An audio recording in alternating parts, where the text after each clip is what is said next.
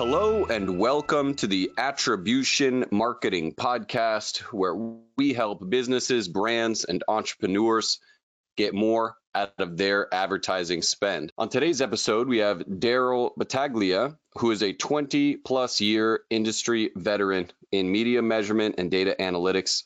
He is coming to us as the SVP of Market Development and Strategy at Triton Digital, one of the leading audio streaming and podcast solutions out there for enterprises all around the world. We're excited to have Daryl with us. He's going to break down the audio streaming industry and how marketers can leverage that to get more out of their advertising spend. Daryl, thanks for being with us. How are you? I'm doing well, Lucas. Thanks for having me. We really wanted to get your perspective on what we're seeing as a big rush of financial investment advertising dollars that are leaving the traditional advertising space and they're coming over to audio streaming primarily for podcasts. I think that any brand, advertiser, or their ad agency just wants to be where the consumers are, where they either watching or listening. And clearly, with new technology, it's enabled the ability to create new content in new formats and that has definitely appealed to consumers and, and there are new audiences with streaming audio whether that's radio streamed online online music services and podcasts have clearly taken off and they're an engaging medium content can be very specific to the desires of uh, a particular particular person so tell us a little bit about the medium itself. When we talk to other folks, they always bring up how intimate podcasts are. So you're seeing so many people creating podcasts around topics that they are passionate about as a host or as a creator and reaches an audience that is really passionate about that content. And with podcasts, people are have a wide selection of what to choose to listen to. And this is content that they sought out. It's not flipping through channels on a TV and ending up on a channel by chance. And with that specific environment, that specific content, advertisers can really find a, a, group of podcasts that fit what they're looking for, that fit the type of people that they want to reach. Talk us through both sides of that coin and how Triton is really uh, helping your clients out in this industry as it develops. So Triton's been in the digital audio space for almost 15 years, starting with helping radio stations stream their broadcast online and providing the technical infrastructure for them to do that. In the podcast space, we have three uh, lines in our product portfolio helping to uh, manage and distribute content, including our Omny Studio podcast hosting platform, the ability to dynamically insert ads into a podcast and different ads to different listeners, and then providing audience measurement to understand how many listeners there are for podcasts and trying to provide that consistent third party measurement of the consumption of podcasts across the industry that brands and ad agencies can trust in order to be part of the decision about where to buy podcast advertising. Talk us through a little bit more about dynamic ad insertion and how that works because I think it's something the digital folks I don't want to say have come to expect, but now that infrastructure is available via audio streaming and Triton. Sure. So I see podcasts in particular as still a new and emerging medium. Uh, a lot of the measurement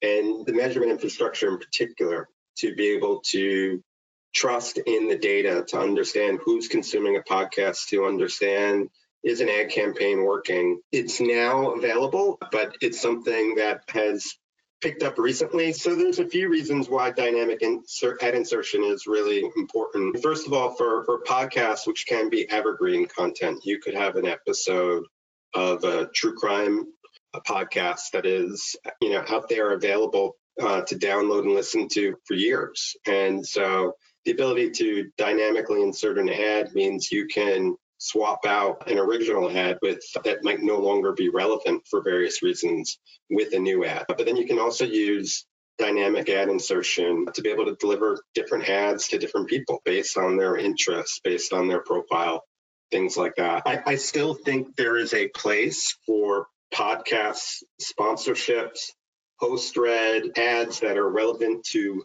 every single listener for that podcast. But there are many times where it makes sense to be able to deliver different ads to different people. If you're uh, running a campaign across hundreds of podcasts, you can have a pre recorded ad and you can deliver that ad only to the people who are most likely to have an interest in purchasing your product. I think it's such a unique part of the podcast universe that allows you to change that. In the YouTube world, you can't re upload the video, you can't change who that sponsorship is. I was just going to add that uh, there's certain types of advertising that is uh, meant for a specific period of time, but not thereafter. If you have a brand with a holiday sale, if you are advertising for a, a movie that is releasing during a certain period of time, there are many types of ads that are relevant for a certain period of time, but not relevant forever. And so the old ads no longer relevant.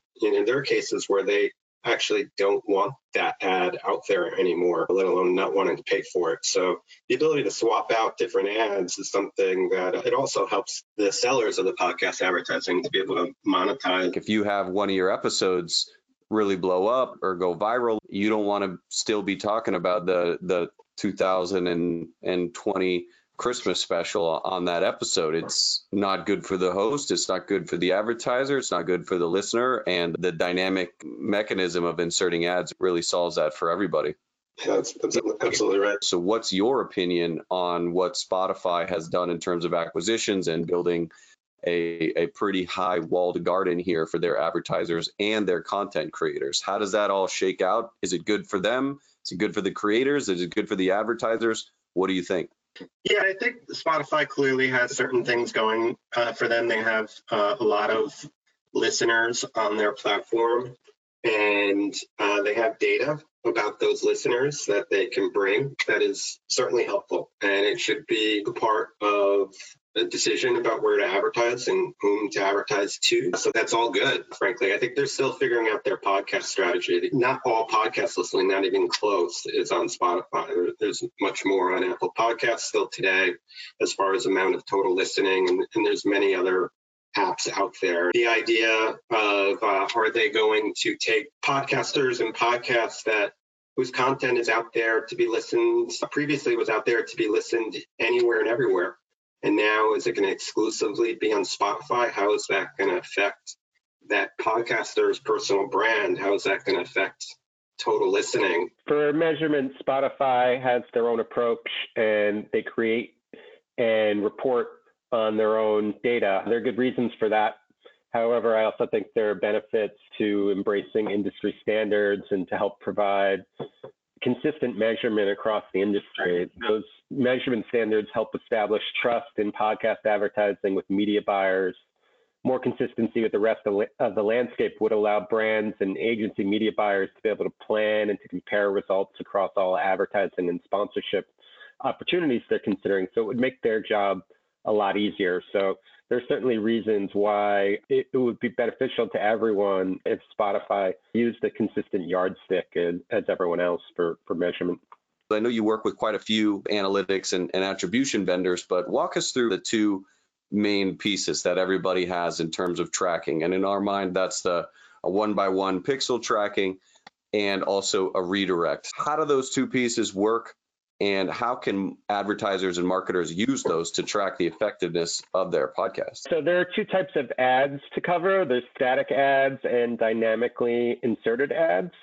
A static ad can be a baked in ad, often read by a host of a podcast during the recording of the episode, or this could also apply to branded content as well. And with static ads, a publisher can add a prefix to the podcast episode URL for the, the podcast RSS feed. So if a publisher hosts their podcast on Triton's Omny Studio platform, they can add this prefix and LeadsRx would get notified of each podcast download that occurs to incorporate the ad exposures into the attribution analysis.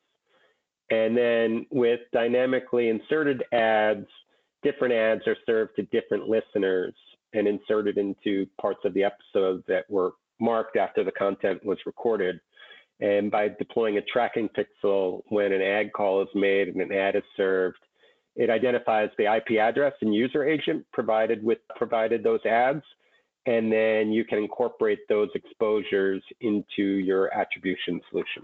When we look at a lot of the podcast attribution or podcast analytics companies or providers, what they're great at doing is telling you how many downloads, how many listens, how often your ad was heard or impressed. They're going to be firing those one by one pixels or they're going to be doing handling the redirects for you and, and that's great but what that does is it tells you in a silo how well your podcast is doing at basically driving web related events or other events that analytic tracking company can capture but what it doesn't do by default is compare that and listen in also on what Facebook is doing, Google's doing, radio's doing, TV is doing, because what we see in customer journeys all the time is the following somebody listens to a podcast and they hear Joe Rogan talking about some vitamin or supplement or some brand name.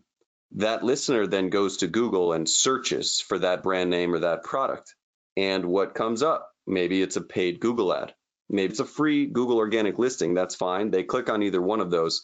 And now the marketer almost at that moment sees the journey and they say, wow, our Google ads are really spiking today. We're getting a ton of clicks, ton of activity. The value of the podcast advertisement that got the brand name into the consumer's head, that reminded them that the product or service existed, is not getting credit because the digital tool, the Google Analytics, if you will, isn't aware that the podcast happened.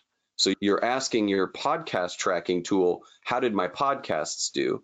But you're asking that question in a vacuum without considering how podcast is impacting Google, Google's impacting podcast, and Facebook is in there gluing everything together on, on Facebook and Instagram. From your perspective, how you see advertisers dealing with multi-touch or maybe not at all? What percentage of folks are, are taking that leap and should they? Yeah, first of all, I agree with everything that you said, Lucas, but just to take a step back a little bit, when you think about podcast advertising to date, it has been primarily direct to consumer brands that are advertising by saying, buy my product by visiting this website. And if you type in this code for the podcast that you listen to, you'll save 10%. And they're able to track results for those type of brands fairly well. However, Triton has been going out uh, for purposes of audience measurement and meeting with uh, traditional ad agencies, multimedia ad agencies who represent large traditional brands, those that have big advertising budgets. And when we talk to them, a few of their of the ad agencies, brand clients have gotten into podcasting Maybe a few more uh, have tried it, but haven't done it at any significant scale. And then the majority of their brands haven't tried podcast advertising. And so that's really the next level. Podcast advertising is doing great. The audience continues to grow. It's an appealing format for advertisers. So there's at least it's at least intriguing for advertisers. And, and those direct to consumer brands I mentioned have had a lot of success. They keep coming back for, for more podcast advertising. But first of all, the supply of podcast advertising inventory is going to continue to go up. You're seeing new people launch podcasts every day, whether it's a Hollywood actor, a news personality, a social media personality, all types of content. So both because of the amount of content as well as the amount of listeners, the, the amount of admin inventory to sell is getting greater and greater. So how does demand for that advertising continue to increase? And the big opportunity is with those traditional brands, those multimedia advertisers who are represented by uh, large traditional ad agencies.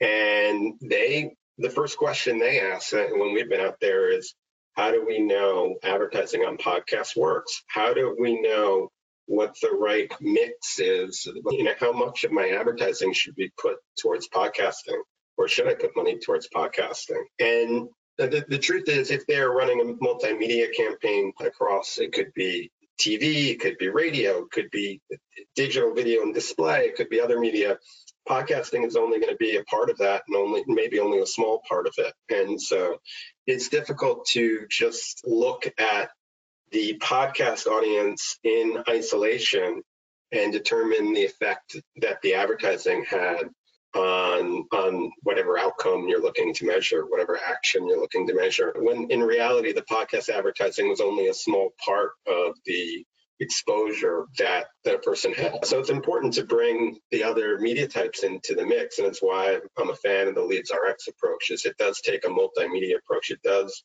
uh, attempt to capture as many of those touch points uh, with the consumer, with the listener as possible, and take them all into account. And then, like you said, then the importance is with the approach and with the methodology is is avoiding the the possibility of misattributing of giving credit to that last touch point when in reality there have been multiple touch points that each could have an effect. So taking a multimedia attribution approach to looking at advertising effectiveness and looking at how well is that advertising working in driving results is, is really important. I think as we can look into the future, you're going to start to see but more of a B2B market show up more of an enterprise market show up. There likely isn't a discount code. They might not need you to go uh, take action right now. How can we help advertisers with that next wave, with the longer tail approach? Is that what you're seeing that